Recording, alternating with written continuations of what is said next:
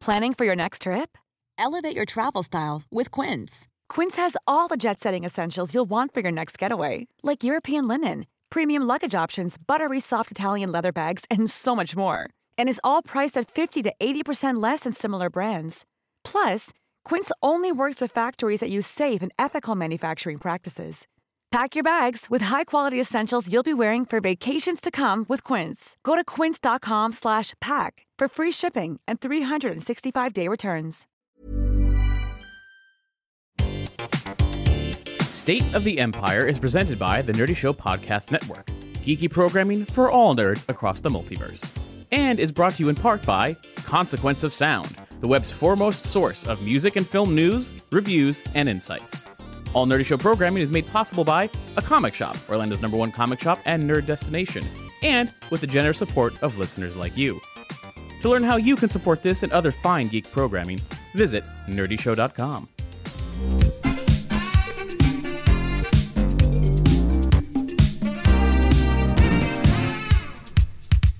Welcome to State of the Empire, Nerdy Show's Star Wars speculation podcast where we look for news in Alderaan places. Hi, I'm Cap. Hey, I'm Doug. Hey, I'm Matt. And I'm Rex. Welcome back to the show, Rex. It's been a while. Thank you. I'm happy to be here again. I love it. In this episode, we're celebrating Rogue Friday, the Rogue One variant of Force Friday, which happened last year, the day when Star Wars merchandise comes out for a new movie. It's a it's a new holiday that Disney's invented to get more money. Yay. Yay! And you guys actually, uh, you guys, well, Matt travels to Rex to do this event together. So far, two years running. Yes, it's great. And I and I fly. Um, the the idea is he comes here for Force Friday, and I go there for the movie. So that's up to Seattle for Force Friday, down to Los Angeles for the actual film release. Yes, that's it. You guys are very committed to your long distance relationship, and I applaud what you go through. We love each other. Yeah. we love each other. Yeah. Could be a little more enthusiastic. So, um, in this episode, we're going to be talking about all the the things that have come out, um, some that we expected, some that we didn't, and what information we can glean from this about Rogue One. But never fear, this is State of the Empire, and we respect your desire to have news and information without spoilers. So we sequester all of them behind the blast doors at the end of the episode. It'll be a very clearly denoted space where uh, you will be safe. And in fact, this time around, we're I don't know how much we actually have that's uh, truly spoilerific for Rogue One. It's more so stuff for Episode Eight, actually. So if that wets your whistle, then you know what to do. Go beyond the threshold and beyond the blast doors. In addition to that, we got a little bit of uh, Willow Watch and Indie Inquiry, as well as uh, some other assorted stuff from the Star Wars universe. But uh, this will be uh, this will be an interesting episode because we've never done two episodes of State of the Empire really back to back like this. Um, we did one last week to cover all the news between our last episode and and the end of September, uh, and then here we are, assuming that we were going to get a lot to talk about for uh, Rogue Friday, but um, it's kind of slim pickings. So you guys did a midnight release at Toys R Us. Yes, that was our only option this year. Last year, a lot of stores did it, but this year it was just Toys R Us, and uh, it was fun. We, uh, I would say, we got there around 8 p.m. and there was nobody there, so we went and grabbed some food. We got back, there was one person in line, um, and then by the time uh, midnight, or by the time 11:45, 11:40 ish ran rang around, there was probably about 20 or so people in line. So it got a little bit populated by the end, but it was, I would say, way less overall than last year's. Yeah, and, and, and at first I dreaded the smaller launch. I don't know, just the excitement didn't seem to be there, but I, I actually kind of liked the intimacy by the end. It was actually kind of nice just to talk Star Wars with a few people instead of being overwhelmed by the event itself. Yeah, and the people that we were there with were very clearly like the same kind of nerd that you know we all are, and um, a lot of really good conversations about Clone Wars and Rebels and the EU and the new movies, and it was just yeah, it was like a really kind of cool little uh, community Star Wars powwow. hmm Do you think it's going to change next year when Episode Eight comes out and be the same degree of intensity as last year? It, it, I think that depends on how much Grandmaster Luke action they show us going in.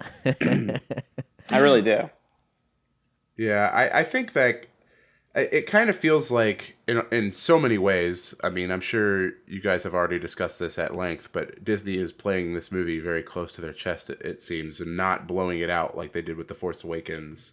Um, and I think the this year's Force Friday kind of reflected that pretty clearly. Um, uh, it doesn't didn't seem like there's anywhere as m- as with as many products as there were last year, um, or really any. You know, most of the employees that we spoke to yesterday didn't even know it was a thing until today or until last night. Yeah, that was that was actually kind of really surprising. Every single Toys R Us, they, most of the uh, employees had no idea they were even doing anything for midnight. Wow. So that's kind of a sign that it wasn't as pushed as hard, right? Because uh, last year when we did we did this, I called a few stores the the afternoon of, and everybody was like very clear on what the rules were going to be and how things were going to go, and you, you could tell they were like debriefed or briefed on it. Um, but this year, everybody was kind of just seemed to be playing it by ear. Uh, that's really odd. Um, I didn't. I didn't do anything at midnight. I'm not even sure if that we had options in Orlando for for midnight stuff.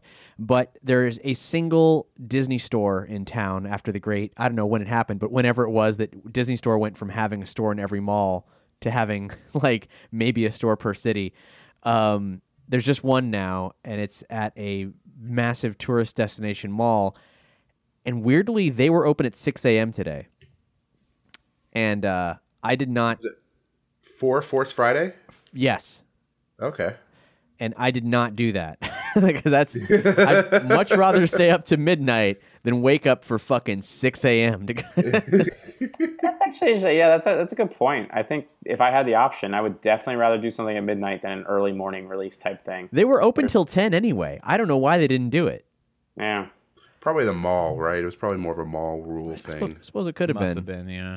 Uh, but nothing else at the mall was open at six, and I, I wasn't there. I, I went to a nearby Target first at uh, at eight, and uh, there was I was there's only one other person there who was interested in Star Wars stuff, a much older woman. Um, I don't know I don't know what her game was, but I guess she probably had a grandkid. um, but she she knew what she was doing though. Um, but that was it. Just two two lonely souls looking for Star Wars eight in the morning at a Target, and then I drove over to Disney Store, and uh, I uh, it was it was like practically untouched. I asked one of the employees, "Hey, so you guys you guys really were open at 6? And they're like, "Yep." And I was like, "So uh, many people uh, come here for that?" And they're like, "Nope." Yeah, but I think a lot of that has to do again with how much Disney is not promoting this event, right? I I feel like if if they made a thing and a spectacle out of it, people would have been there. I would assume. yeah, the hype for the film is pretty strong, but not for this day, not for this Yeah. this merch release. Which is interesting because honestly, I, I've, I've been, you know, I, I'm part of the big collecting world and I buy a lot of Star Wars toys and all that. And a lot of the fans are very pleased with the products this time around, much more uh, than they were for the, a lot of the Force Awakens products. Um, the quality of the figures is much higher. Um, and it might not be as varied of a collection of products, but it seems like across the board, the things that are there are of better build and better quality. That's because I, I don't think they had a lot of time to work with the things in Force Awakens. Like Yeah. I think there was definitely more time for them to work on Rogue One products. Yeah, and and with Rogue One products, it's weird. I think you know we've got the action figures were easy to do. Um, something I didn't see, and it might still take a while for this to trickle out, but something that I was really hoping to see were more children's books because that's where we've gotten a lot of our juiciest leaks for Force Awakens. Like There coloring, was like none of that for this. There's, yeah, there? that's what I'm saying. There's there's no literature. When when when Force Friday happened last year, we had um, those three uh, Journey to the Force Awaken kind of solo stories. You know, the Han, Leia, and, and Chewie, or Han, Leia, and Luke, and then three adaptations of the of the original trilogy themselves, plus Lost Stars, plus Aftermath, plus Shattered Empire. Like there was so much literature that came out around now, if not the day of, and this year nothing. Well, Disney canceled a lot. Did they? Oh, they canceled a lot of Well, stuff. like the comic book. There's no no Yeah. more Rogue One comic book. oh, Yep, right, They canceled the Rogue One comic. And Matt actually made a really great point last night too when we were looking at all the toys. Was the observation of none of the toys this time around have any audio or dialogue like the Force Awakens toys did. It's because the, this movie is finalized so much later because so much has changed about this movie. I guarantee you, this movie is a completely different creature than it was. You know, like the difference between Force Awakens, like a year before it came out, and Force Friday probably wasn't as great as the difference that as Rogue One a year ago and Rogue Friday. Like uh, this movie, like it, it's you can't deny how much has changed about this film by this point because so little has been revealed and cemented about this film. Yeah, and then we we got the the late game composer swap. I mean, it's a little little late to be learning about that, you know. Um, And there's still all the stuff with Saw Gerrera and his hair. Like I'm seeing him with his hair on some products and some posters, him without his hair on some products and other posters. It's super weird.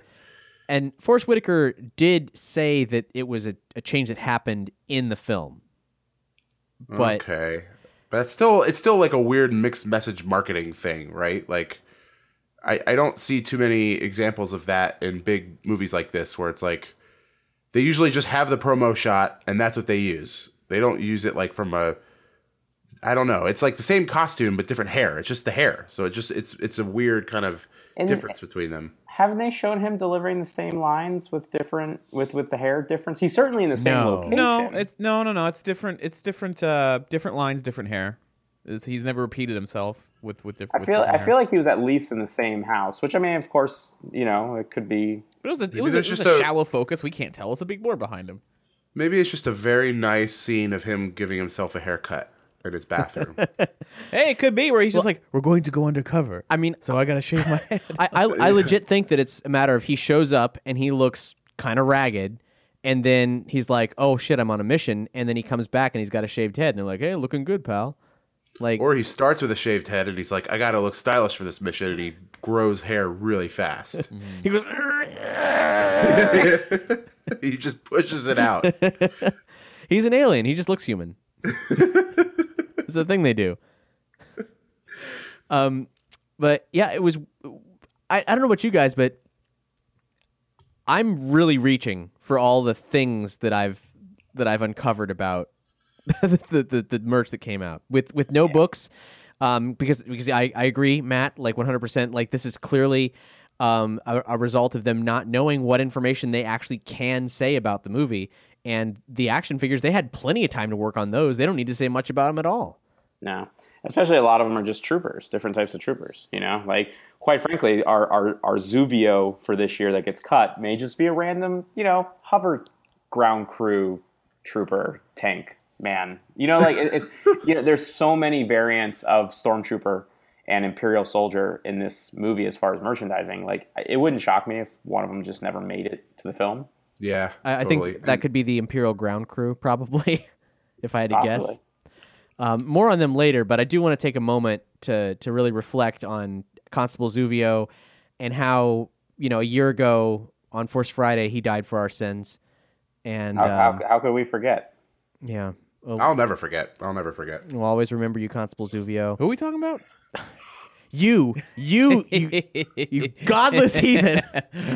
Come on, man. It's too soon. Uh, in spite of this, this just wretched man's uh, chiding, I, I would like to lead us all in a prayer now. Uh, if we could take hands. Um, It's great. Yes, for sure. all right. I'll stay seated for this one. Constable Zuvio, who art in heaven, hallowed be thy name. Thy rebel scum, thy law be done, on Jakku as it is in Bespin. There you stay on target peg to forgive us our trespasses, Hmm. as we forgive those who trespass against us. J.J. Abrams.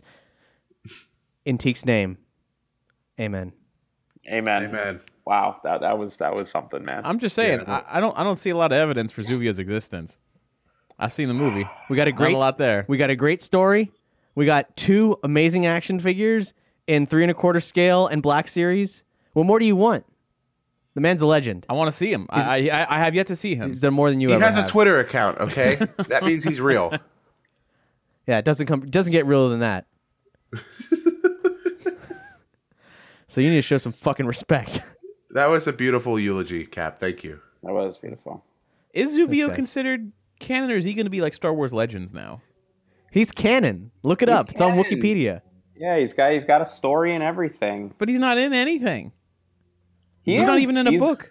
No, he is in a book. He's he has a short story in Tales from a Galaxy Far, Far Away. Oh yeah, I guess that's right. Yeah, And it was great. Story.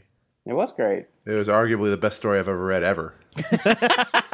Ar- arguably, I want to hear you argue with yourself. Like, then again, Zuvio. 1984, pretty good. No Zuvio. No, it's Zubio. So, uh, what did you guys see? For me, the most exciting thing was uh, one of the Lego uh, sets features an ATST, and Baze, uh, Jiang Wen's character in this in this movie, uh, he's in that set. So that stands to reason. I don't think we've heard or seen anything that ATSTs were in this movie, and now the Chicken Walker's back. I think it's safe to say that we probably get some Chicken Walkers. That's really cool. I didn't see that at all. What? Yeah. So So that was that was basically just an ATST playset that he's in. Yeah, there was, you know, it comes with a, a, a Imperial pilot, you know, a driver, you know, whatever they want to call him. Um, and I want to say a Rebel trooper, and then and then Baze. And definitely the background, it looks like they're on Scarif. Yeah. So I think I think we're in for some Chicken Walker action. Which I mean, It might have actually been Jedha. you think so? Yeah, because I, I feel like it looked like that same kind of um, location that the hover tank is in. I could be wrong, but it, I, I it might be Jedha. I don't know. So Scarif or Scarif is the tropical planet that we've seen a lot of, and then Jedha is the um, the older world that's in a frozen tundra. Yeah. Oh, by the- it a tundra? They've said it's a frozen desert. Yeah. oh, and and you're absolutely correct. It, it's definitely uh, Jedha. okay, all right. Yep. Yeah, uh, there's so and there's been so a couple of I, I feel like I am in love with the U wing. I am having a, a real love affair with that ship, and everything that I've seen with it gets me really excited. Uh, we um, we didn't get to see it in person, but there's a, a display of the U wing at Walmart, which is just this giant cardboard like back. Remember, like episode one, they had the Naboo starfighters and everything like oh that yeah, yeah, yeah. it, it's it's cardboard. It's not plastic, but it's like a big scale version of the U wing. And like in the side of it, you see all of these rebel troopers that look like right out of Endor rebel trooper looking outfits, like standing in there. And in my head, I'm just like, holy shit, this is gonna be this ship is awesome. And then it, the toy that I actually bought the toy of the U wing because I'm in so in love with that ship. And like the wings sweep open and close, and I'm just like visualizing in my head how amazing this thing's gonna look in, in the movie. I'm very excited for it. That display sounds amazing. Yeah, you. Uh, if you, I mean, if you got a Walmart anywhere near you, you should go see if they have it. Um, the the Lego U wing, it has uh, what looks like the Eadu variations of Jyn and, and Cassian, and but on the background, and, and Eadu is I guess we're not really sure what it is yet as far as the planet goes. It's cold. That's all we know. Yeah, rainy. But uh, the background on the box is jungle like, and you can see Aztec temples in the background, like it's Yavin. Oh.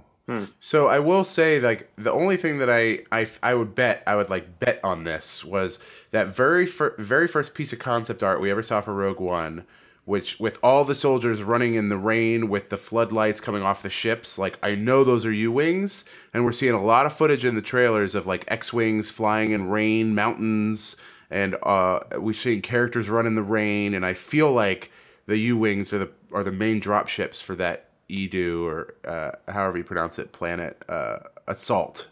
I think that's what's going to happen, and I think that space monkey dude that's shooting the turret. I think he's shooting out the side of it of a U wing. Yeah, absolutely. Um, did you guys also see the uh, the Krennic shuttle Lego set? Yeah, that looks Yeah. awesome. It's pretty cool, and uh, I don't know what to make of this or if to make anything of it. But he, uh, the set also comes with Bodhi Rook and Pao. Pao's the um, the screamy rebel guy, um, and it might just be that they're combatants in, I guess, the the space where Krennic's ship lands.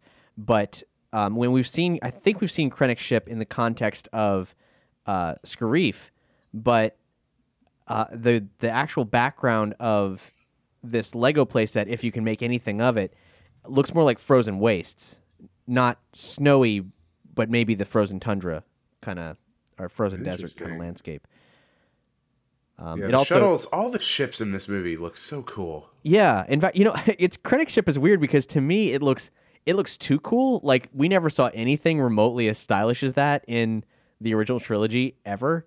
It's more like guess the- ship, you know. The shuttle Tydirium, would to me, always felt really sleek.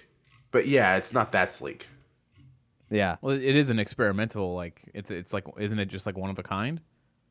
potentially. I don't think we know for sure yet. Um, and as far as action figures, I I, I don't. Did you, did you guys see the uh, the Pao uh, two pack? The guy, the, the screamy rebel dude. I got it. Oh yeah. So how about he has Doug? He this dude he has an articulated lower jaw flap. yeah, yeah. He's really good at screaming. he's re- he's really good at it. Pao Pao is the one that actually has like it, they revealed what he what he is screaming. That like his culture has like a battle cry. Yeah. Yeah, we, Yeah, we, it's on the back of the box. we mentioned it uh, last episode because Mm-hmm. there's a, a lot of the three and a quarter figures um they or three and three quarters figures they they leaked well over a week ago so we were able to go through a lot of the details last episode Yeah, that's. I guess that's kind of the sad. Some of the sad stuff about you know this uh, particular movie is that so much has come. Like as far as not a lot of information has come out, but the surprise of information that we were supposed to get on a particular day, a holiday like Rogue Friday, has already come out. Yeah. Yeah. now the one one of the things we didn't get was was the imperial ground crew which is a cool looking figure but so was zuvio um and this seems like a very utilitarian thing and uh i noted i noted last episode that on the box like it what if it didn't say imperial ground crew you'd think holy shit look at this crazy bounty hunter with these laser batons yeah, right. I thought they were batons too until I saw the Lego set where he's just guiding a Tie Fighter, and I'm on. like, oh, that's not as cool. come over here come over here just just get it Don't belittle that. That's just an important job. so is being a constable of an outlaw planet doug Eh. Here's for just for the sake of it here's here's what the it says in the back of the imperial ground crew's box. This, this doesn't mean much. Or it doesn't mean anything really. Imperial in, imperial installations whether spacebound or ground based buzz with activity and vehicular traffic. Skilled ground crews sort through this would-be chaos and see the smooth operation of imperial craft through regular maintenance. Hell yeah. the um the tie interceptor lego comes with imperial ground crew and the background of that box looks like scarif so if we're going to see these guys at all that's probably where it's going to be. See, you know the Imperial ground crew is doing a good job when you don't even notice they're there. they do the job so well, it's seamless. now here's here's we were talking about batons. Here's something weird. Jyn comes with a baton in multiple iterations of her Oh, and she also dressed up like a Tie pilot at one point too. She has the batons on her back in that one. Oh yeah. Yeah.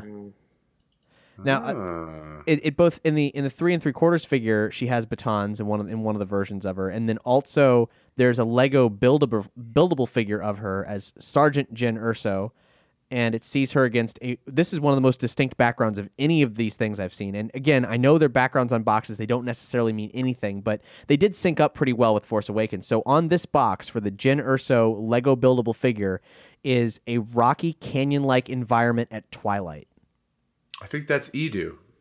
yeah, I think it is too, and I think it's the it's looked like the terrain that we see a shot of the X-wings flying through.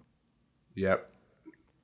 And there's also that footage in like the Comic Con uh, uh, sh- reels that they showed where it's like pouring rain and they're running with the wind machines blowing on them and all that. And I think it's all the same area.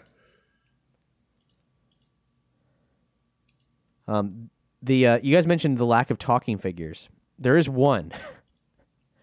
Oh, we- really? We we addressed it in the last episode. The Interact Tech Stormtrooper. Oh, right.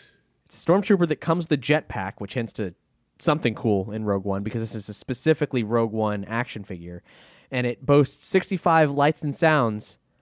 Well, I played with this fucker this morning. Oh, so you got a list of more th- more stuff he says. Oh yeah, in fact, I have a recording. Oh, let's let's go for it. it's not great.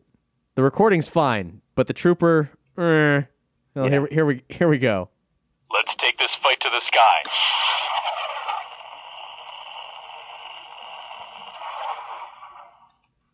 Orders received. Nice. Mission is a go. Yeah. Let's move. Orders received. Mission is a go. Orders received. I was like, oh, there's 65, Mission is a 65 lights and sounds. Let's move. Where are they? Orders received. This guy's fucking busy. Mission is a go. Getting shit done. I gotta be honest. I, if we're pretending that "Let's take this fight to the skies" is not the next big Star Wars line, May the force be with you. Let's take this fight to the skies. yeah, hell yeah. Well, And Wedge is all like, I'll see you there, bitch. that would be incredible. Don't tease me like that. Oh my god, is Wedge gonna be in this movie? They, they got to reference him at least. Like, just be like, oh, Captain Antilles won't be here. Oh, shit. All right. You know, like, I'd, I'd rather have a Captain Syndulla mention. Yeah, yeah. yeah, that would be pretty rad. Now, uh, I'm not. I'm not done. Oh, there's there's more. There's there's lots more. Oh, Um, sorry. But there's the thing. This thing. This this toy is really awkward. He um on the front of the box it says, "Here's what you do. You you can uh, you, if you pick him up and hold him horizontal, he makes flight sounds. If you shake him, he makes battle sounds. he pukes in his helmet. and and he has a symbol underneath his armor that lights up. So for battle sounds, there's an imperial insignia, and if it's flight sounds, and that insignia is surrounded by uh, basically the two wings of a Tie fighter. Um, but then on the back of the toy, it's like if you put the blaster in his hand, he's in attack mode. If you put the jetpack on him, he's in flight mode. And I'm just, but if you and if you tap his belt, that's where the sound effects come from. And, and I'm just like, oh my god, he's repeating the same things over and over again. I expected 65 things. I got to mine this for information. Where's my nuggets of plot? I didn't really get anything, but um, Did you try the sounds in different positions, whether I- he's in flight mode? I did eventually in- start shaking him, and I got something a little bit different. Head for the canyon. Rebels spotted. Aerial attack. Attack formation. Let's take this fight to the sky. Head for the canyon. Rebels spotted. And then, that, and then it just Let's take this fight to the motherfucking skies.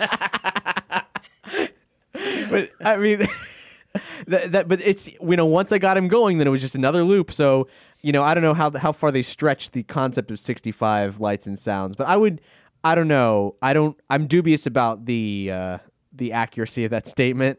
Yeah, it seems a little disingenuous, just a little bit.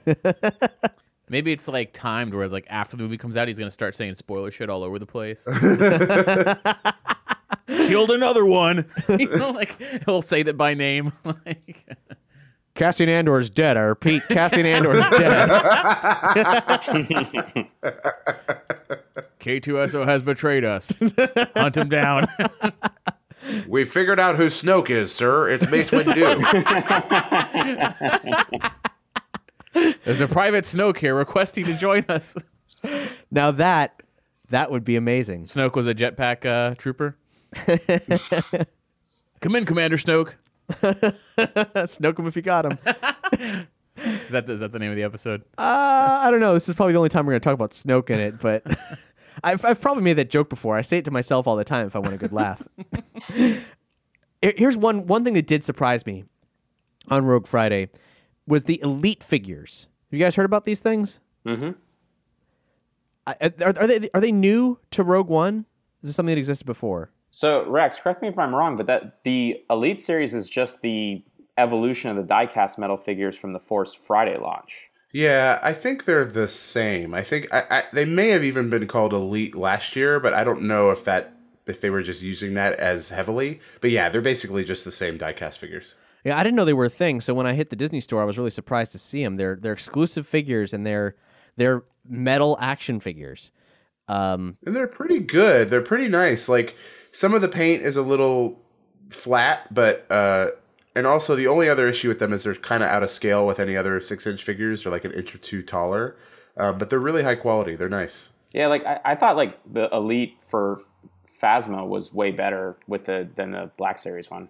Yeah, they did a really good job with that line. Well, yeah, if you're doing something metallic, it makes sense. It is a shame they're not in scale. I thought they looked like maybe they were the same size as Black Series, but I could see how Just they're not. little bigger, just a little bit bigger. And and you're right. The the painting the painting uh, leaves something to be desired. The, the the sculpting and everything for the for the black figures, just because it's plastic, you can get a greater degree of, I guess, intricacy. Probably at the same price point. But these are twenty five dollar action figures, and they are heavy as shit. Well, Yeah, but, but also the, the, the nice thing about them, at least from last year, was that there were a lot of um, Elite Series vehicles. So Oh. there were like First Order ties and um, I want to say Resistance X Wings. So those I recall being pretty nice. Yeah, but th- I mean, they're obviously not to scale with the eight inch figures or anything, but they Well, just yeah. had like larger uh, die cast model ships. And now that you said that, Matt, if they make a U wing, I must have it. I I didn't see any vehicles at all for that. Uh, I mean, I suppose maybe it's it's only a matter of time, but uh, um, one the the the lineup is uh kind of what you'd expect. It's Jyn, Cassian, Bodhi, K two, Chirrut, Baze, a Death Trooper, but then the weirdest thing is a black astromech called C two B five. yeah, I've seen they've made a couple of different toys for him, and I have. I mean, they haven't talked about him at all, but I know there's like a regular uh, normal scale version of him as well, but no idea what he what what, what he's about. And there was there was copy on the back of the box, and it didn't yield any information whatsoever. hmm. I mean, he, he looks like the black astromechs that have been Imperial droids in in uh, Rebels that Chopper has been disguising himself as with like horrible paint jobs. Yeah. But I wonder if that's uh, part of the same line or if those are different. I don't know, but what I do know is if you if you only want to get one K two figure, this elite one is probably the one to do because being that he's a robot and he's already kind of like a little bit chromy, but like kind of matte as well, then the elite figure thing is the uh, the best bet. And I will say the Black Series K2 figure is also very nice. It's a really well done. One one last piece of toy news. This is something that didn't come out today, as far as I know, but they a, a image was released online. Two images actually showing off a body part of Saw Gerrera we hadn't seen before. Uh, in the pop fig and also a photo of the uh, three and three quarters figure, we see that he has a robot foot. An independently intelligent. It's a droid. it's a droid foot. And uh, yeah, I couldn't believe they're going the droid foot route. That's crazy. So you see one one of his feet has a sandal on it, and the other one is just straight up a robot. Um, and then and then when I when I noticed that, I was like, well, you know, and you know what? He's got uh, one hand with a glove and one hand without a glove. So I guess he's uh he's he's seen some shit. He is a he is literally war torn. Yeah, and in the first teaser, he's kind of limping with a like a, a walking stick. Yeah, So, do you think do you think maybe he gets injured in the movie? I think he probably comes that way. Hmm. I think he's he's, he's already real junked up. Um, yeah. So that's I mean I, that's that's all I've got for uh, for toys and such. How about you guys? Any any other insights from from all that? I guess the only other thing that I know kind of were su- was surprising to Matt and I both was the Tie Striker. Uh, the pod isn't just a circle; it's like a very long kind of cylinder, uh, Huh. and it's it almost makes it seem like it would have two people in there, like a gunner facing backwards, and kind of like in the Force Awakens, they're Tie fighters. Um, but I don't know. But it's it's just I I guess now that I'm looking at some of the other art, it's always been like that. But in my head, it was always just like a, more like a tie interceptor, where it was just the ball in the middle with the the angled wings. But no, it's this kind of long bomber esque uh, pill shaped kind of thing. Interesting. Yeah, I wonder wonder what's going on back there. What's going on back there? So i- is it was it like s- just a solid piece of plastic in the in the figure or in the the vehicle? Yeah, so the the cockpit opens up and you can put somebody in there, but you don't. There's nothing behind it, so it doesn't really give any hints about what's going on back there. Huh. what's going on back there? That's like the new s- segment. It's like, hey, what's going on back there? And we're talking only about different ships and what's going on back there. You know? Or the uh, the, the weird spatial placement of vehicles and in action figures. And how you never you know, like there? I mean like the the the the U-wing for example, it's got this one man cockpit. What's going on back there though, you know? what's going on back there? I gotta know. All I know is if you know when when when we're out seeing Rogue One, if some trooper turns to the other and says, "Let's take this fight to the skies," I'm gonna stand and cheer. Oh my god, me too. I don't care Me if I'm the only one in the theater. I was like, "Yeah!" I was like, "Is that like an insight? Is that like a line? Is it from the book or something? Is this a trooper we got to pay attention to?" Yeah, That's this fight Snoke. to the That's sky. Snoke right That's there. Snoke. I called it. Proof. Confirmed. We have a little bit of Rogue One casting. We found out that uh, Valene Kane is playing Lyra Erso, Jyn Erso's mom. Um, she filmed in Iceland, and uh, her one comment that she said about the film is that it, quote, has a really edgy, independent vibe, cool. which uh, at this point I've heard so many times from so many different people, I'm wondering if they've been told to say that. yeah.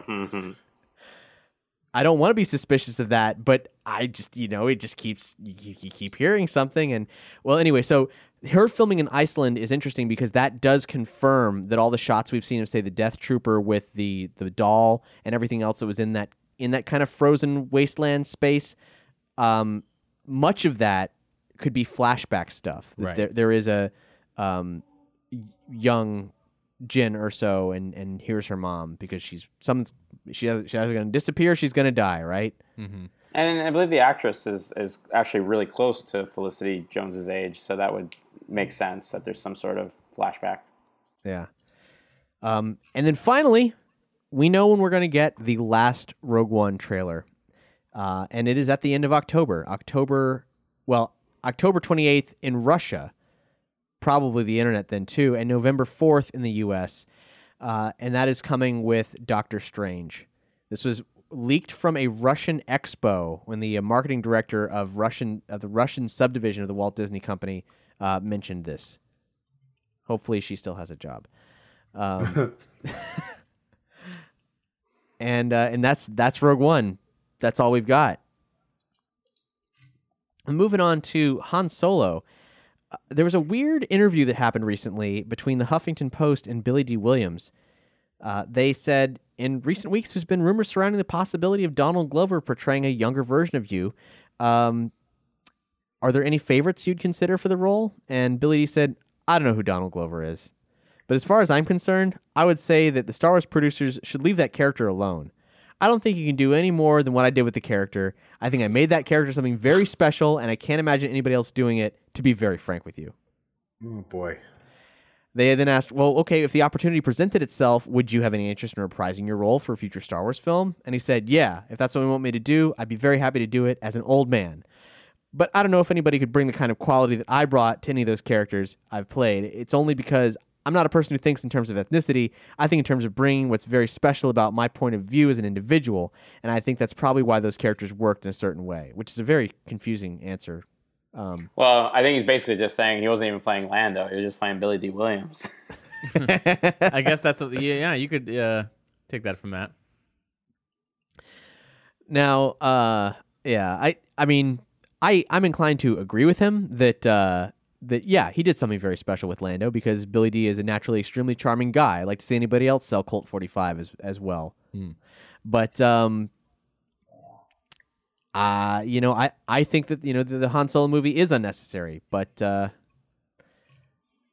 you know, it it we like it or not, it's happening, and there's probably going to be a young Lando, and I just hope that it's uh, Shameik Moore and not Donald Glover because I think he'd do a better job.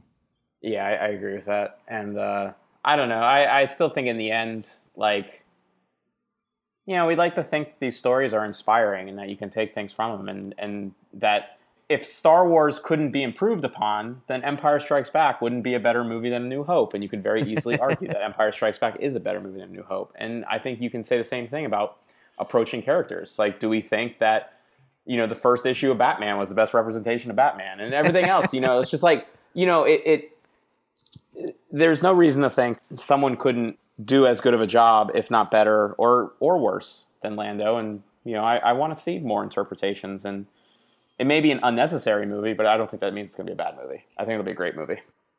So back in 2010, we actually had our, our own brief interview with Billy Dee Williams. Something we want to do is take some interviews with Star Wars personalities that never made it into State of the Empire, that predate State of the Empire, and include them here, you know, for fun. We didn't talk to him about Star Wars at all. and also, the recording is a little rough because back in the day, we didn't have great equipment. So it's myself and Hex at MegaCon talking to Billy Dee Williams in 2010.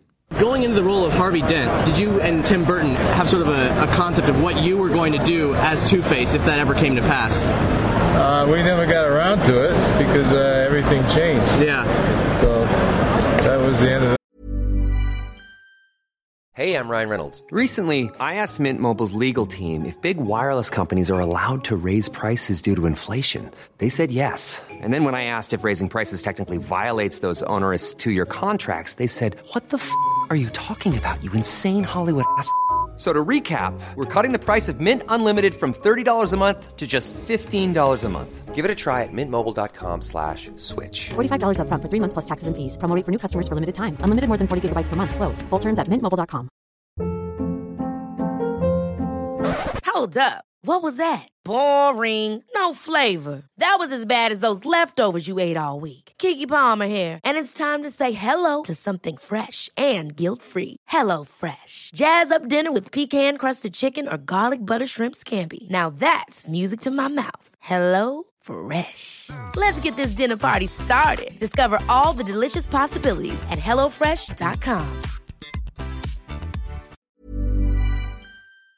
That. So no, you didn't, you didn't like It's as think simple as that. you someday, someday I'm gonna be Two Face and it's gonna be so great. That never Uh, happened. you know, I look forward to it. That's the reason why I took the role. Yeah. Because I really was looking forward to doing Two Face, and I thought it was an interesting way of doing it, but uh, it didn't work out.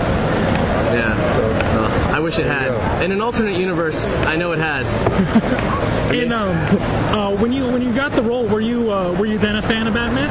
oh, of course, I grew up with that. Yeah. Dark Knight, yes, of course. What did you think of the recent reimagining of Harvey Dent, the, the new movies? Uh, I think the first one was true to what that character was all about. And then it got off into a lot of, you know, experimenting with all the technology. Uh, I think the this guy who killed himself, who played the character, Heath Ledger. Yeah. he didn't play. He didn't. He played uh, Joker, yeah. Joker. But I think uh, it got back to the that whole dark, foreboding kind of uh, feeling that it should have. I think to, to talk about that character. That character's a nutcase. Yeah. Total nutcase. Um, but I think that's what makes it all really interesting and fascinating. yeah. But in between, somewhere in between, I got so locked into doing all of these things. I used to Too get headaches. colors I got, and lights. I, had- I got headaches Yeah. uh, uh, watching the, movies. the There's so much going on. But they, they got away from telling a story. Recently, you had a cameo in the, the TV show Lost. You know, Jimmy Kimmel uh, is a big fan of Lost, and uh, periodically he would ask me to to uh, do parodies on some of the episodes. So the Lost people uh, saw it, and they asked me to come on and play myself playing a killer, which I thought was an interesting, unique idea. So that's how I ended up doing that.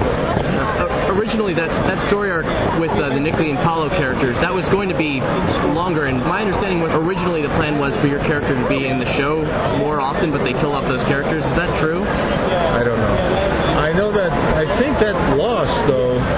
You know, I many years ago with uh, Lloyd Bridges, I did a uh, a television movie called uh, Lost Flight, and it was that story about these people who get Huh. stranded on uh, on an island.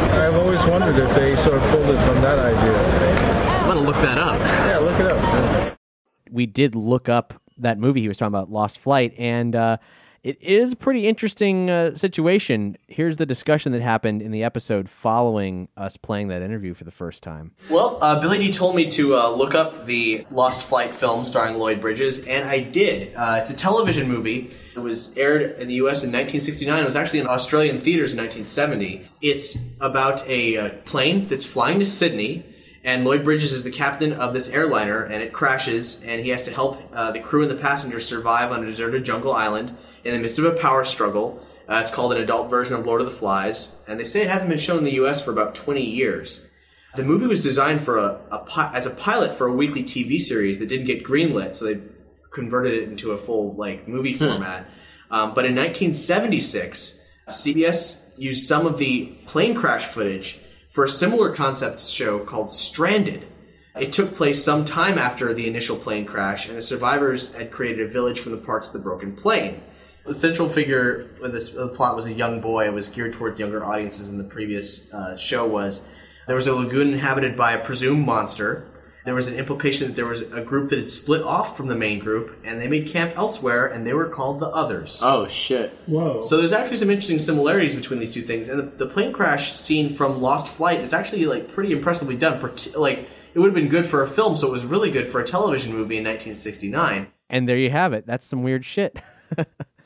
now, formerly, you actually the the crash scene for Lost Flight was on YouTube, but unfortunately, it's not anymore. What is on YouTube right now is actually a clip from a it looks like a TV show from the '90s about pilots that never got picked up, and they show a montage of what they don't realize at the time because it was the '90s is a bunch of shows that seemingly inspired Lost. So we'll link to that on this episode's page where you can check out all of those, including some footage from this Billy Dee Williams movie. You don't see any Billy Dee Williams in it, unfortunately, but he he was really young at the time. Now let's uh let's branch out to another franchise. You guys ready for Willow Watch? Always ready for Willow Watch.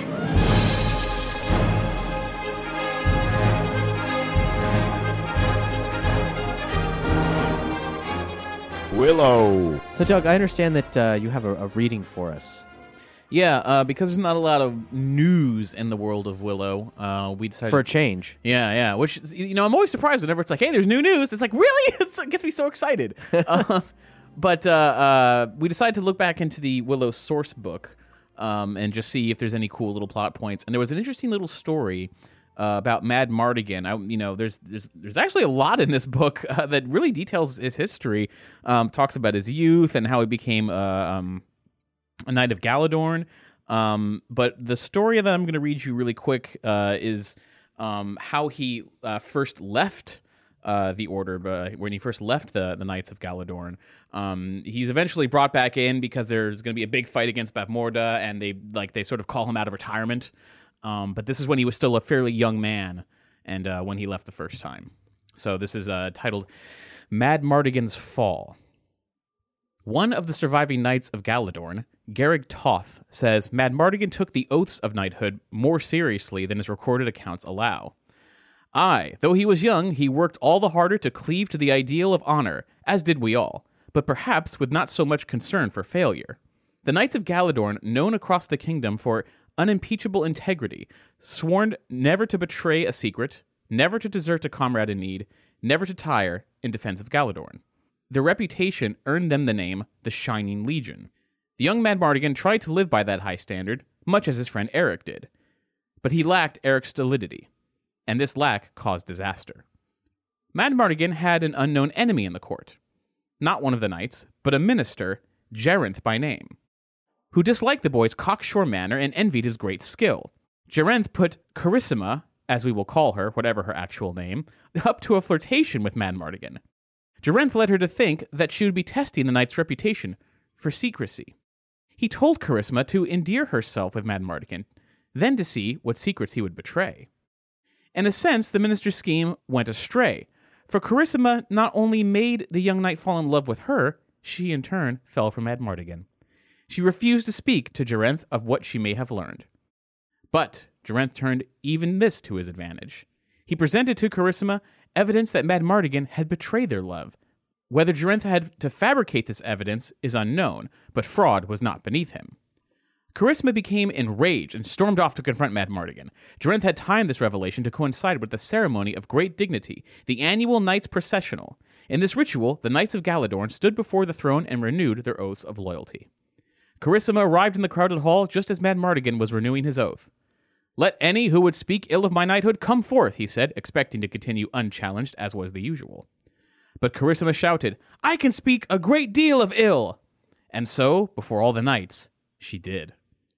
Garrig Toth, the knight, recounting this episode, still averts his eyes when recalling it. She was impetuous, truly, he says.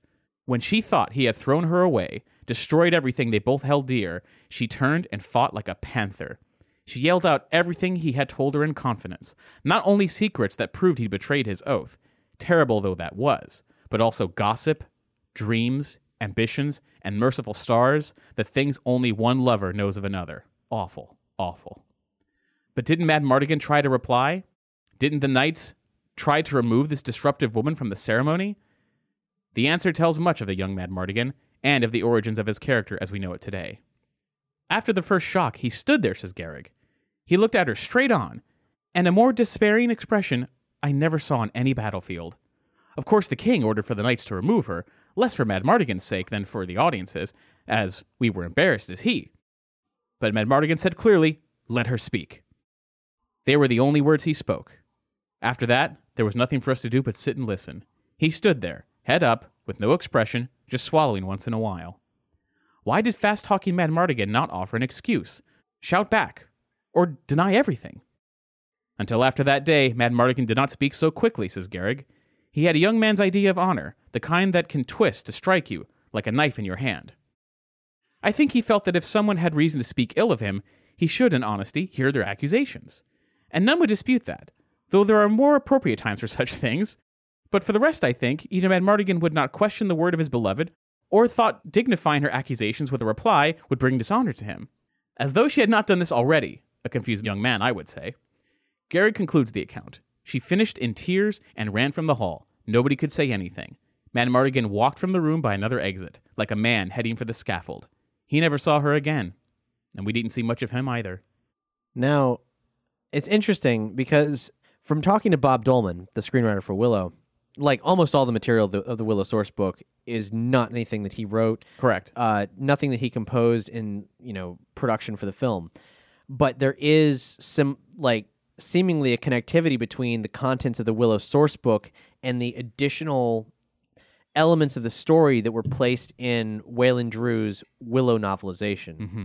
And there, I, I have a hard time remembering the exact nature of it, but they do confront a little bit of um, Madmartigan's origin in in Drew's novel as well. And I remember it it being the one part that didn't quite sync up, but also kind of did. Like it didn't fully disavow each other. It's just sort of the the nature of explaining what happened to Madmartigan in Galladoorn is somewhat confused. because um it's also it is a little confusing even here because after this he goes and uh he's like out wandering you know the land as like a sell sword and they have to bring him back but then he gets like you know he gets kicked out again. Like so I, I don't i don't really know how they they planned it out like this. If it was meant to be like oh this was a disgrace but then he left of his own accord. Well they wanted him back so bad and now it's even a bigger disgrace because there was a there was a mistake that was made but he wasn't entirely to blame depending on whose story you, you want to believe. So i don't know it's it's an interesting back and forth that they got going with this but it still doesn't really explain how he wound up in the you know in the crow cage. Like uh they uh, uh They, call do- him a thief. Yeah, they call him a thief in the movie, but in the book, they do explain how he gets in the cage, but it has nothing to do with being a thief. He's not even accused of being a thief. It, it's like it's a completely unrelated event, and I don't know how he gets the reputation for being a thief at all, at least according to the Willow source book. So I don't know. It's it's interesting. I I, I don't know which of this I should make headcanon or not because it, some of it's really good and endearing, and the other is just like interesting but doesn't explain anything. Well, we, we do still plan to do another all Willow Watch episode. We're going to speak to Alan Varney, the author of the Willow source book. So that's that's something that is still in the cards. Get some answers. Yeah. Anyway, thus ends Willow Watch. And begins Indie Inquiry. Now, last episode we talked about the impending release of an animated Indiana Jones fan film by uh, Patrick Schoenmaker. The adve- it was called The Adventures of Indiana Jones, something he'd been working on for five years since 2011. This is an artist who was commissioned to do a poster for Kingdom of the Crystal Skull in the style of, um, well, basically, if Indiana Jones was an animated series.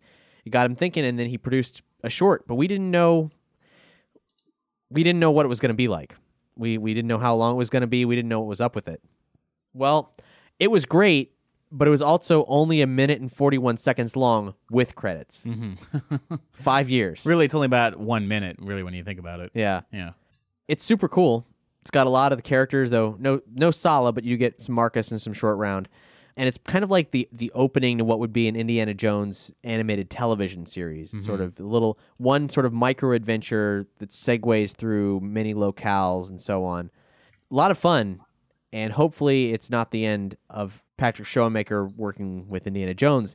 Uh, not surprisingly, a lot of the comments on YouTube were like, "Whoa, uh, can this please be a thing?" Yeah, like where's the rest of it? I want to see more of it. It's like, no, this is it. Uh, in, in only a day's time, it got uh, like of last I checked, two hundred thousand views. nice. Um, so it's still chugging right along. Twenty six dislikes. I don't who are the, who are these people? I, there's- Jerks. There's, no more of this. Ugh. Dislike. I mean, I love it. I want more, but since there is no more of it, I gotta give a thumb down. There's um I think I've made my point.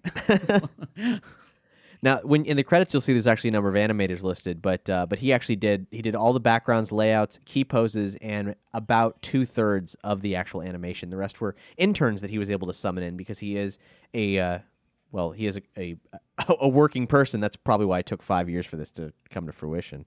Um, but yeah, super cool. We'll link to where you can check it out on this episode's page.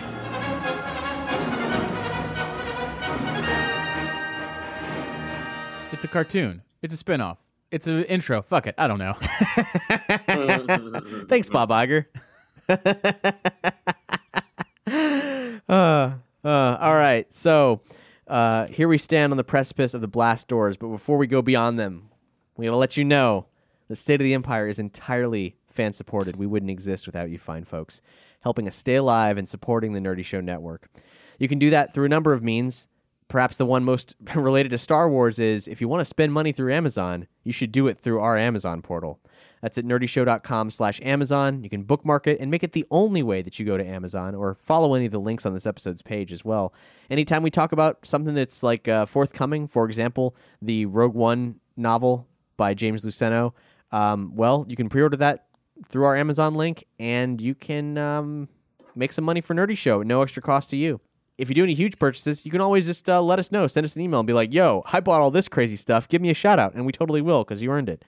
Other ways you can support us include one time donations as well as subscribing on Patreon. We have a ton of bonus content there for all subscribers, including, well, early releases and a lot of uh, bloopers from State of the Empire, actually, over the years.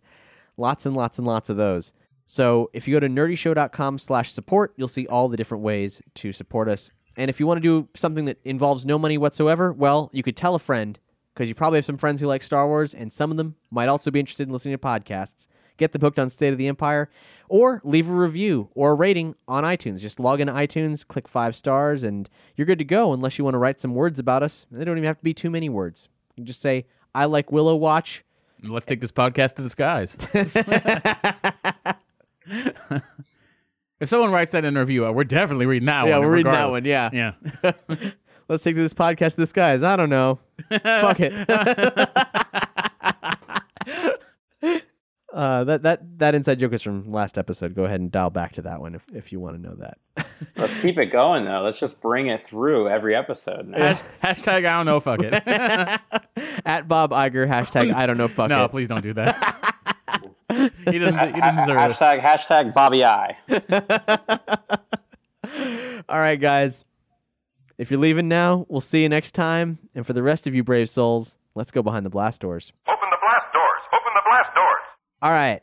So I kind of lied. I said there wasn't any Rogue One stuff over here, but there actually kind of is, and it's something that's it's so like not a big deal. I wasn't even sure if it was worthy of being behind the blast doors, but uh, for any of you folks expecting to see Emperor Palpatine in this film, don't waste your energy. Ian McDiarmid says he's not in Rogue One. That's what a Sith Lord would say. Uh, and one other Rogue One thing, there was an observation about uh, the Tie Fighter in the Rogue One trailer, uh, the one that you know Jyn's on some kind of walkway and this Tie Fighter bobs up, and uh, one of you guys noticed something about it um, in relation to the sizzle reel that they released a while back. Yeah, definitely. In the the Comic Con making of video, there's a shot from a kind of a I don't know side angle of that same walkway with Jyn walking down it, and it shows her kind of getting blown back with wire work. Um, so it seems like that Tie Fighter probably gets exploded while she's approaching it. So like I'm picturing in my head like she's walking forward, all badass, points a gun at it, and then someone externally blows that shit up, Sort of like And- the end of uh, Saving Private Ryan. just like that. And and if that is someone there to rescue her, and they swoop down in a U wing or whatever, you know, whatever it might be, and then you know escape with the uh, looks like the the sky falling out around them in that most recent trailer, like when all the Mm. dirt's coming down. Um, that would be very similar to a shot from uh, one of the cutscenes in uh, Jedi Knight Dark Forces 2, in which a TIE bomber lifts up, you know, kind of comes from below a sky dock on Nar Shaddaa, or Nar- Narshada and starts to fire at uh, Kyle Katarn. And then Jan Ors blows the TIE bomber out of the sky. Kyle Katarn gets knocked over, and uh, she rescues him. So uh, we got another little Dark Forces callback there. Probably not intentional, just because it is a cool sequence that I think has a certain universal idea of like, wouldn't it be badass if we did this? And the answer is yes. Moving on to episode eight, got some news about the Ireland filming. Uh, we know that because of the environmental sensitivity of Skellig Michael, the island where the Jedi Temple stuff has been filmed largely, they did have to film other scenes elsewhere in Ireland uh, for what the the planet's being called Ahch-To. Um, a family on vacation spoke with an eyewitness of the filming that took place in Malin Head and described uh, beehive-like huts. Um, it appears that the uh, the Knights of Ren disturb Rey's Jedi training, and they filmed fight scenes with Chewbacca, which is the first anybody's heard about. I mean, it's kind of a no-brainer because he's there, uh, but we've heard lots of reports about fight scenes at Ahch-To, and none of them have mentioned Chewbacca until now. Oh, dude, what if Lumpy's one of the Knights of Ren? oh, we could only dream. It's like subtitle, take off that mask. And he's like, No, don't do this to me. Please, not again. See, and and that, th- that that prospect of Chewbacca being involved in this fight also surprising that I didn't think about it either. It it's creating a lot of conflict within me because at one moment I think a Knight of Ren one at like one on one or two on one or seven on one should just absolutely destroy Chewie. Not kill him maybe, but like definitely kick his ass. But come on, it's a chance to really elevate Chewbacca into sort of elite status if he can take out at least one Knight of Ren. Yeah. Well, he couldn't. He couldn't take out Kylo. And also, we saw early sketches of Chewbacca from Episode Seven where he was missing an arm or a leg or something. That's right. Oh man, it'd be so fucked up if like he starts fighting the Knights of Ren, they just like whoomp, slices arm The, the off, movie like- opens and Chewbacca loses a limb. Can Yeah. you, could you Oh. fucking believe that? No, I could. That'd be crazy. Now, the, I, the- I, I, I have a feeling the limbs are going to be flying off in this movie. Seriously, at least at least four or five of them. At least. Well, when we when we do, we'll, we'll we'll screen Episode Eight and we'll have a limb counter. Yeah. I mean, there was there was a great uh, fan comic that someone did uh, online after Force Awakens came out, where it was the scene where where Han Solo dies, and it cuts to Chewie up, like up in the you know on the uh, what do we call them the not the rafters but the uh, ramparts. ramparts. That's it. Um, he's up on the ramparts and he's looking through the scope of his bowcaster, and he sees, you know, he's looking at Kylo Ren through the scope, and he has a quick flashback to when Kylo Ren is a is just a baby, and Han Solo's passing him to Chewie, just being like, "Don't worry, little fella, Chewie won't hurt you. He's our he's our friend," and like they just share this moment, you know, whatever. It's like, oh, it's my life mate's, you know, son and everything, and it's like this really sweet thing. And then it cuts back to the moment, and Chewie like can't quite pull the trigger. You're looking through his scope, and then he lowers the sights on the scope down, not on Kylo's head, but like lower to like where it would just maim him and not kill him. And that's the shot he took, which is why Kylo didn't die. Why why he why he couldn't kill Kylo outright. And I'm like, I believe it. Yeah, yeah, okay, whatever. But I'm thinking it would be cool if he's there and you know Luke is doing his thing, Rey's doing her thing, Knights of Ren show up, he kicks their ass, but then he, he gets Kylo in his sights and he's just like hesitant because it's Han's kid, you know, and then in that hesitation, whoom, limb comes off, and it's like fuck, god damn it, Chewie, you just should have done it, you should have done it already. I'm just saying he's useless. He's- you That's son the of a summary. bitch. He's as useless as Zuvio is. Oh, you scum! Whoa, come on. Scum! I'm just saying, you know that Make me that- sick. Who was the who was the droid that tried to not the droid? Who was that thing in the face freak that that that tried to steal BB-8 before Rey saved him? Scavenger. Teedo. Yeah, T- yeah, yeah. Where was Zuvio when that was ha- when that was going down? Where was Zuvio when the TIEs were attacking? Busting actual crimes, doing police work. Stuffing his fat face with space donuts. Oh my goodness. He's keeping he's keeping the little guy safe. Wow. Um, yeah, keep the little guy safe while, while while while the First Order destroys a dirt market. like there's like You're a dirt guy- market. Just saying, don't seem so brave to me. I don't understand. One Continue. final, Oh my god. one final note Can't about the Ireland shooting. It took place at dusk. Yeah. That's all we got. Gwendoline Christie as Captain Phasma. She's listed as being in episode eight. Do we know anything about Phasma being in episode eight? yeah, I want to. Somebody, some executive said we have big plans for Phasma. That doesn't It say was Kennedy. shit. It It was was Kennedy? Kennedy. Okay. Yeah. Big plans for her even in the Force Awakens. Look how that turned out. You know what? And this is on me because I don't galvanize people when I have a good idea. I need to make an episode 8 parody video that is basically just it's Les Mis, but instead of the the prisoner number that Javert has in Les Mis, it's her hunting for FN 2187. Yeah, that's the kind of movie I want. It's just her hunting him down. But I want it to be a musical. I want to do a Phasma musical. That's what I'm trying to do. How are you trying to do this with editing? no, I wanted uh, like a, like a YouTube fan film. Of, of Oh. basically a parody of the 24601. The song in, in Les Mis where he uses the prisoner's number. That's what Javert constantly refers to him as by the number, just like Right. Phasma does. So I think that's what it should be: is Phasma hunting down Jean Valjean. She would be hunting down FN 2187. Now, uh, Making Star Wars reported on what they're calling the space bomb sequence in Episode 8, which led to an interesting conversation about code names. They've been using a lot of code names in um, Episode 8, and actually, maybe even a bit less than they did at Force in Force Awakens, because in Force Awakens, actors had code names, and now they're just numbers, which makes it impossible to tell who anybody is unless you know what they are. Um, for example, there's a set that's called the Hundred Acre Woods after Winnie the Pooh. Um, and the sequence in the Hundred Acre Woods features 22 sugar cubes and five grizzlies. Hmm. See, if you were gonna say actor character number three, well, that's three PO. Character number two, that's R two. Character number eight, that's BB eight. You can see where this is going. Uh huh. Ben Solo, maybe that's character number one. well, he thinks he's number one. I don't know what his call sheet No, he thinks grand- grandfather's number one. um, so this scene in the Hundred Acre Woods is apparently pretty action packed. It had ten firemen on standby as a precaution. It uh, takes place in space, and either based on based on the floors and the amount of safety they had to have about scuffing the floors, it is either the First Order is boarding a resistance ship, or a small band of resistance fighters are boarding a First Order ship. That's been unclear from the reports. Um, there's some green screen, a uh, what looks like it'd be a CGI crowd, and uh, removal of, of rigs for the, in all the green screen setups. Um, there's explosions from thermal detonators planted by a group who are codenamed the Grizzlies, and uh, the sugar cubes, which everyone assumes are First Order stormtroopers because they're white.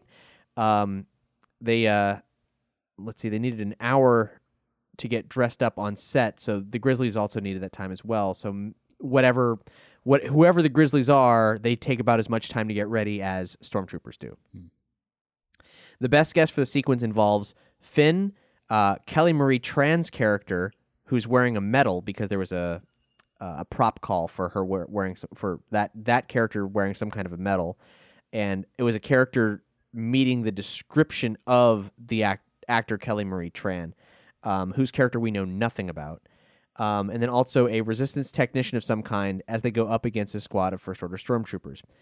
Uh, here's the specific specific description: Scene 213, interior, Hundred Acre Wood, hangar, grizzly weaponry, cast seven medallion, handcuffs, axes and mace, debris, grizzly associated paraphernalia, clipboards, glasses, bags, headsets, grizzly bombs, grizzly belt with bombs attached. That's and that's all. I guess it's not the scene description, but that's all the information we have about the scr- the scene itself. I'm excited, but I'm confused. yeah, exactly. So I don't. Grizzlies kind of sounds like resistance or rebels to me. Uh, Grizzly sounds like Ewoks to me, which sounds more exciting. They've come a long way since Return of the Jedi. They're uh, they're they're a very important faction in the, uh, the yeah, like Resistance. like a, a a strike force of highly trained Ewoks, like all stealth and small. Uh, that'd be amazing. Yeah, I think that's our they're- next uh, D they're- and D campaign. there, there, there were therapy Ewoks in uh, Bloodline. What do you mean therapy Ewoks? Oh, yeah, Explain. Matt, like please- like a therapy dog? please please God share this in the name of Teak. Uh, share this. Or I'm sorry, it wasn't Bloodline. It was in it was in the most recent Aftermath book.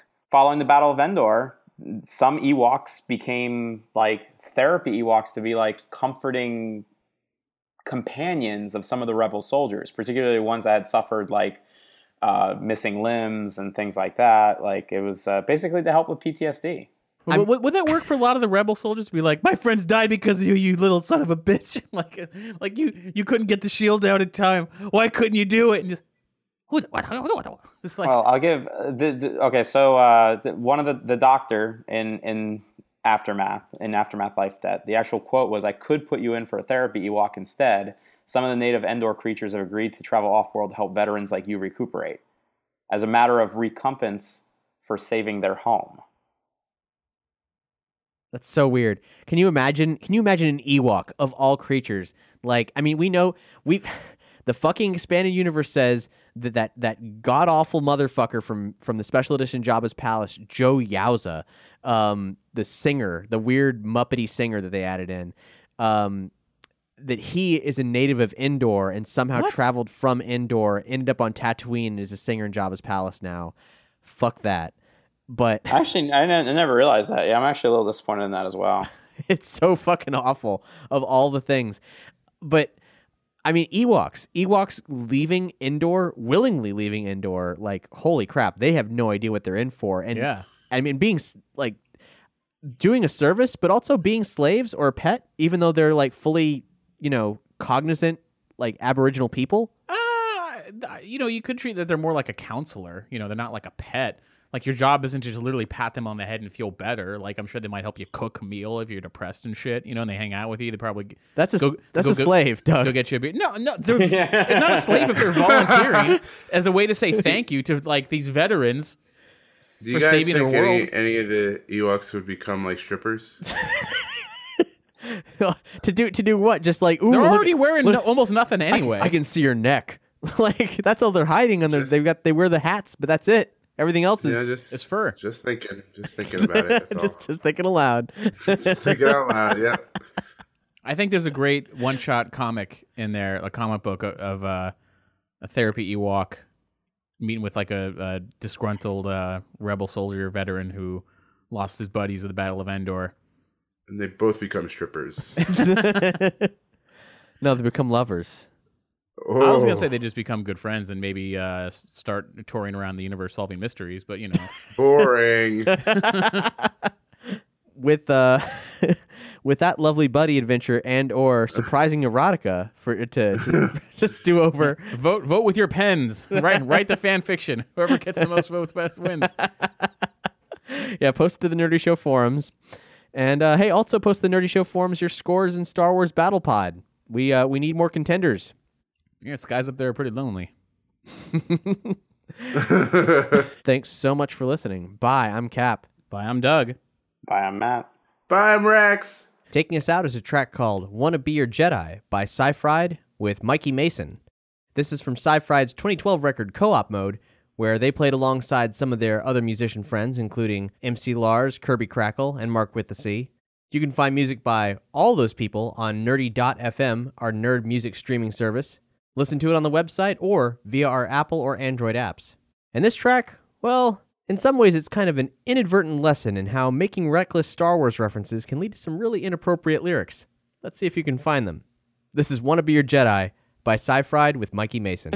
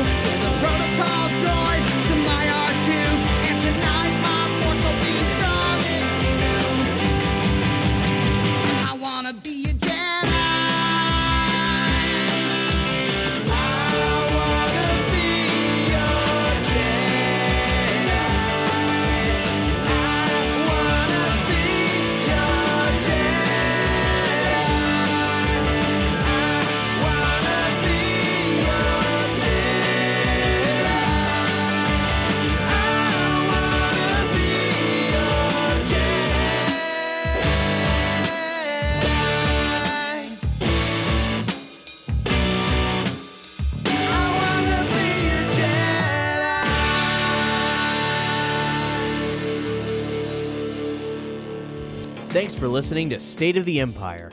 If you like what you heard, please rate and review us on iTunes, like and follow us on SoundCloud and Audio Boom, or subscribe and stream on Google Play. As listener supported entertainment, we rely on you to keep this and other shows on the Nerdy Show Network alive by telling a friend or funding the network via Patreon. Any size contribution gets you exclusive outtakes, episodes, and images from across the network, and there's even more perks available. Just head to patreon.com slash nerdy show. To find out how you or your company can underwrite this or other Nerdy Show programming, visit nerdyshow.com slash sponsorships. For more podcasts, articles, community forums, and other awesomeness, visit nerdyshow.com and be sure to follow Nerdy Show on all your favorite social networks. If it's geeky, we've got it covered. What is Kylo Ren's least favorite condiment? Rayonnaise. That's shit, Doug. I know, I know. To make it better, I got I, I, I do got a Star Wars Yo Mama joke. Is that somehow going to apologize for what you just did to us? Oh, maybe. Yo Mama's so fat, the Death Star had to wait until Yavin 4 emerged from behind her before it could take the shot. God damn. That's pretty fat. Shit. Oh this my- is the worst. He's never coming back. These are the worst. this is the worst. You, hey, if you find a better Star Wars joke, let me know. Okay. You got a good Star Wars joke in you? No. Yeah, yeah, that's what I thought. At least I'm bringing something to the table. I'm doing Yeah, this I for you. Well, I guess thank you. You're welcome. Turn that one around good.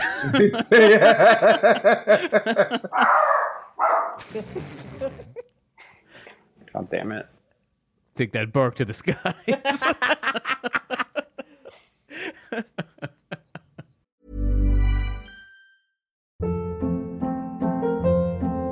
Hold up. What was that? Boring. No flavor. That was as bad as those leftovers you ate all week. Keke Palmer here, and it's time to say hello to something fresh and guilt-free. Hello Fresh. Jazz up dinner with pecan-crusted chicken or garlic butter shrimp scampi. Now that's music to my mouth. Hello Fresh. Let's get this dinner party started. Discover all the delicious possibilities at hellofresh.com.